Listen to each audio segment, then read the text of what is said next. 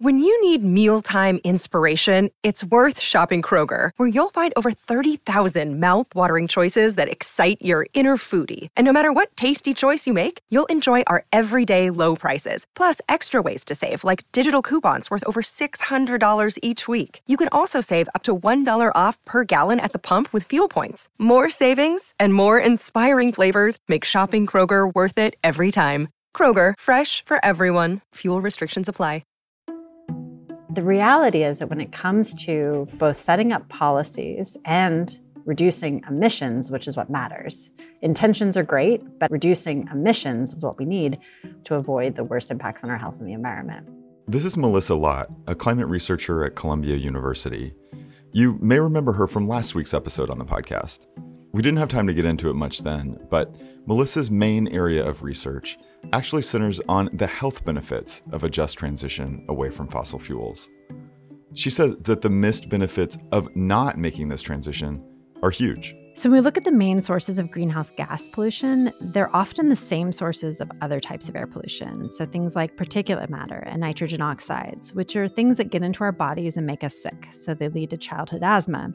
They make our lungs and our hearts sick over time. They affect us in a whole host of different ways. So, if we decarbonize, we're moving to technologies that not only produce less greenhouse gases, but also produce a lot less air pollution. So, it makes us healthier. This is something I can relate to. As I mentioned, I grew up in Oklahoma where it was pretty common to see oil rigs bobbing up and down on the horizon or refineries spewing emissions into the air. In that part of the world, like so many others, the short view tends to trump the big picture.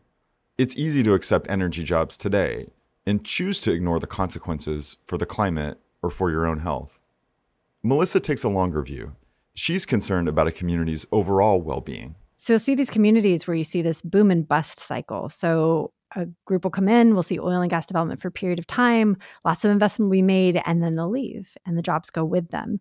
And that is really hard on a community and a community's development over time. Um, so there's just a lot of different impacts that we have to think about when we think about a just and equitable transition.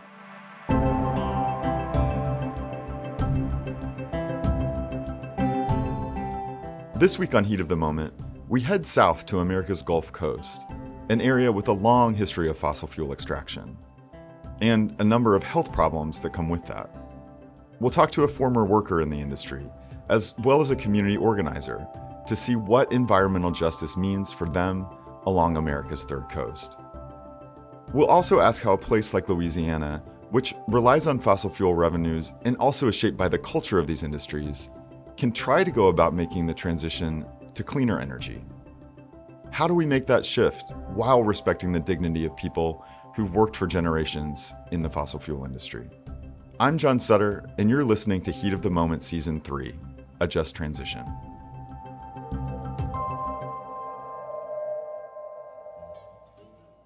This is Lake Charles. Lake Charles, Louisiana, one of the largest petrochemical hubs in the country. We furnish most of the chemists for this petrochemical industrial plants that are here. We furnish many of the engineers, many of the business graduates, and uh, quite a few other technical people at these plants. The Gulf Coast of the U.S. long has been favored by producers of plastics and solvents and other chemicals, in part because of its proximity to oil and to lax environmental laws. We have a good rapport with businesses throughout the area that we serve, and when I say the area we serve, I go from Houston to New Orleans through Baton Rouge. Locals have had to deal with the consequences of these plants. Louisiana has the fifth highest cancer rate among all states. Not far away from Lake Charles is the 85 mile stretch between New Orleans and Baton Rouge, which is widely known as Cancer Alley. It's dangerous work.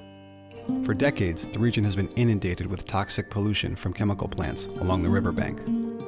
But no place along this stretch, or indeed anywhere in America, is more at risk of cancer due to air pollution than here in Reserve. Despite these dangers, the salaries are enticing for many. Uh, young people can get a job in the city or they can go out, and usually they all find work in the field that they studied. It, it pays well, but the risks are real, and the exposure to these chemicals is real. That's James Hiatt. He's a native of Lake Charles and is the son of an oil refinery worker. And I had grown up with him uh, coming home from from there, every day. And so one like visceral memory I have is that he would come home and he would he would smell like the plants. It was like some chemical smell um, that you can smell when you're around these places. Pledging a different life for himself, James went out to forge his own path. At 19, he left Lake Charles for New York City with dreams of becoming a musician. But when the time came to settle down, he and his wife knew that they needed a dependable salary. And James found himself doing what he thought he'd never do. He returned to Lake Charles. My uncle has a ship agency business. Basically, um, we are a large port. We're the 12th largest or busiest port in America. And we ship out a lot of uh, refined products. And also, we take in a lot of crude oil. We also have a lot of rice uh, that we ship out, pet coke, and other products. He worked long hours, like really long hours. I, I'd moved from working as a ship agent because it was like a 24 7 on call kind of job to this uh, shift that is, it's, they call it the Canadian shift or DuPont schedule, where you get seven days off in a row once a month, but you also work um, four days and then four nights. You work days and nights, it switches back and forth. And when the sun goes down to fall asleep and wake up when the sun gets up is uh, you know really that is your circadian rhythm and to, to do shift work requires you to to you know mess that all up the job paid well but the hours were brutal and working in the petrochemical industry carried other risks you are being exposed or potentially exposed to hazardous you know chemicals explosions fires can happen it's dangerous or can be dangerous i mean they the attempts to mitigate that is you know, pretty pretty well. But safety does end up resting with the worker. You know, it is up to the individual to to stop production or to say this is not safe. And there's uh it's not incentivized to do that. There's there's more incentives to just look out for or pass it along to the next shift or something. James became a father himself, and that's when the risks started finally outweighing the rewards. Not only was his job dangerous, it was leaving him feeling empty. The justification that that I'd always give myself working at the refineries, we were fueling America. I just didn't I didn't feel like I was being fulfilled or like my life's purpose was was really lived out there. Not that you can't do that and have that and work in these industries. Just for me, it didn't work out that way. It didn't seem didn't seem like trading that time for that money was was worth it. James eventually left the industry to pursue a degree in psychology. He says what he wants most for his kids and for other residents of Lake Charles is to feel like they have more options to a decent living beyond the petrochemical industry. We all have to make some trade offs, it seems, in order to live in this society. But it's not that we have to we have to give in to the only opportunities that's presented. Sometimes you have to move away to find your own opportunity. And um, I would tell my kids, please don't go work in this, uh, you know, this public health hazard and do something do something with a degree. Get your master's degree. These days, James is part of something called For a Better Bayou, an environmental nonprofit. And that's not the only way he feels called to serve. He now serves as a local preacher and cites his faith as one of the main reasons he's become a vocal advocate for a just transition. He now spends lots of his time advocating for a move away from fossil fuels for Louisiana. We are so like stuck in this like backwards way of thinking that that I've got to get mine before you can get yours and the truth that you know this thing that we've been told that we we should love our neighbor we like to say but we don't like to implement because who's my neighbor? Well everybody even those people that might live across the tracks they are my neighbor. And and their well-being is concretely tied to mine. We are interdependent even in ways we have no idea about.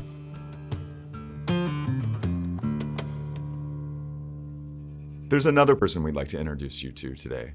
Roishetta Ozane, a community organizer also based in Lake Charles. You can clearly see the environmental injustices that are faced here in this community, the climate injustice, um, the social injustice that we face here. And I fight all of those things daily. Roishetta works for a group called Healthy Gulf, and her main focus is to empower women of color to make a positive change. She got sick and tired of her community being overlooked and she told me that she wants to help Lake Charles become cleaner and healthier. And she doesn't want to do that at the expense of people's welfare. So just transition, you know, I, I start off always by saying that we don't expect for us to be completely weaned off of oil and gas tomorrow. It's going to take time for us to transition from the fossil fuel usage. It's going to take time to transition from oil and gas. But if we continue to introduce new facilities, if we continue to rubber stamp new facilities, we're never going to transition. So a just transition means offering alternative jobs to folks who work in the industry. So it's our job as big green organizations, it's our job as organizers to make sure that those alternatives are out there, not just alternative jobs, but also alternative solutions to energy, alternative mm. solutions not LNG. We have to stop greenwashing stuff. LNG is nothing natural about it. It should be called LMG for liquefied methane gas because that's exactly what they're releasing into our communities to greenwash it to make people think it's better and we don't have real tested safe solutions so that's what we have to start working towards the just of that just transition means that we're making sure that it's equally equitable for the most marginalized communities because we know that for decades our communities have experienced a long history of health issues due to bearing the burden of the fossil fuel pollution and other extractive uh, infrastructure and industries. We have to make sure that every decision made, everything that's coming to our community is equal, equitable, and just, and that it no longer burdens us, destroys our community, destroys our families, and kills us. So we have to look at all of the decisions that we're making and make sure um, that it's just for for everybody, especially the most marginalized people who have bared the burden forever. I, I mean, I think that's so powerful on a lot of levels. And like one thing I wanted to ask you a little bit more about is I just think it's like so like awesome and interesting that you would go up to fossil fuel workers and ask them about their jobs and try to figure out what was going on like i love that you're like kind of jumping across that line and trying to to talk to everyone and i, I wonder like if you could tell me a little bit more about what those conversations are are like like if you encounter pushback for the work that you do if you've learned surprising things about people who work in the fossil fuel industry i, I just think that's such a like kind of a rare thing these days almost Yes, the surprising thing for me is that I have not experienced a lot of pushback from the actual workers. Hmm. you know, when you start talking to the workers and you build a rapport and you make friendships, first, I'm not a stranger to anyone. I'm very friendly. I talk to everybody. My children do not like going in the grocery store with me because we can be going in for one thing and stay an hour because I talk to everybody in there. And they can relate to me because they're working in their industries to take care of their families and for a lot of them, they have no other choice if they want to be able to afford to live in this community. That's the only jobs here. You know, the, the biggest um, employer here is the school board and industry, or, or you work in the casinos, right? But working in the casinos, you're not making nearly enough money to live here. Um, so I understand and I get it. And when you talk to a lot of them, that's their story. I don't like what we're doing. I don't like that we had a, a flare. I don't like the pollution. I understand I could get cancer, but I have children. I have a wife. I have to feed my family. I need to pay my bills. So that's really how the conversations go. A lot of times they're calling me, Roishetta, you know, a lot of people can't support what you're doing because they don't understand it, but I get it. I understand. And some of them will call and say, hey, this happened. There was no report on it you know, or I've had calls that say there's a ground flare right now, you know, and so they'll call me, the workers, and they'll let me know what's going on because they care about their community, but they have no alternative. They have nothing else to go to that's going to pay them the money that they're making at the plants. And so I think that now in this fight against fossil fuels, we have to realistically be looking at alternative solutions as far as jobs these are the only jobs that are available here that will pay people a livable wage. Hmm. Are you optimistic that that transition away from fossil fuels will happen, is happening, and that there will be you know, green jobs for your son and, and other people in in his position, or are you fearful about some of that that the back and forth that you do see happening? And you know, industry has done a lot to try to pump the brakes on this. You know, I try to stay optimistic when I wake up in the morning and I see my four year old smiling and happy. And we talk about Mr. Sunny because that's what he calls his son. You know, I, I'm so excited in the morning, but then when he leaves, I'm so sad because whenever we're driving to school and I see the industry and I see the flares, it really makes me sad. And I don't want to cry on this interview, but it makes me wonder if there's ever going to be a world where he does not have to fight as hard as I'm fighting. You know, when I heard that I was going to Egypt to COP 27, the 27th COP, the 27th convening of the parties, I was excited about going to Egypt. Me, a single black mom from this small town in Mississippi, going to Egypt you know, I said it like 12 times when I was like, I'm going to Egypt. And then when I got to Egypt, I was like, I'm in Egypt. I'm in Egypt. And as soon as I got to those meetings with the same elected officials that I meet with when I'm here in DC, they sold me the same bull crap that they sell here. And I was like, I could have been at home with my children. You know, it was really just a nightmare for to be there and hear them talk about going towards net zero emissions when at the same time they're approving big sites like Commonwealth. Whenever you continuously approve these giants, these monsters, that's another 30 year death certificate that you're signing for our communities. And it doesn't make sense to me. How are we transitioning? How are we weaning off of fossil fuels if we continue to approve them, if we continue to steamroll them, if we continue to rubber stamp them into the communities? How are we weaning ourselves off of it? We're not. And so those type of things just do not give me hope. But when I hear stories like Sharon Lavigne from um, St. James Parish, who's fighting against Formosa, I mean, several people have fought against Formosa in several different communities, but she's still fighting and she wins, you know. And people look at me and they say, Roishetta, you won this and you won that. And yes, it's good. But whenever I see other people winning, whenever I know that I'm not fighting this alone, whenever I know that this world is so big and I can't do it all, but other people across the globe are fighting this same fight, that's what gives me the hope that I need um, to know that I'm not in it alone and to celebrate in other people's wins and to celebrate in in other communities getting what they need to thrive and survive and just being hopeful that one day um, we'll get the same thing in Southwest Louisiana and Southeast Texas. Roishetta Ozane, thank you so much for sharing your story with us and, and for sharing that, um, that that bit of hope there at the end. I really appreciate it. Yes, of course. Thank you for having me.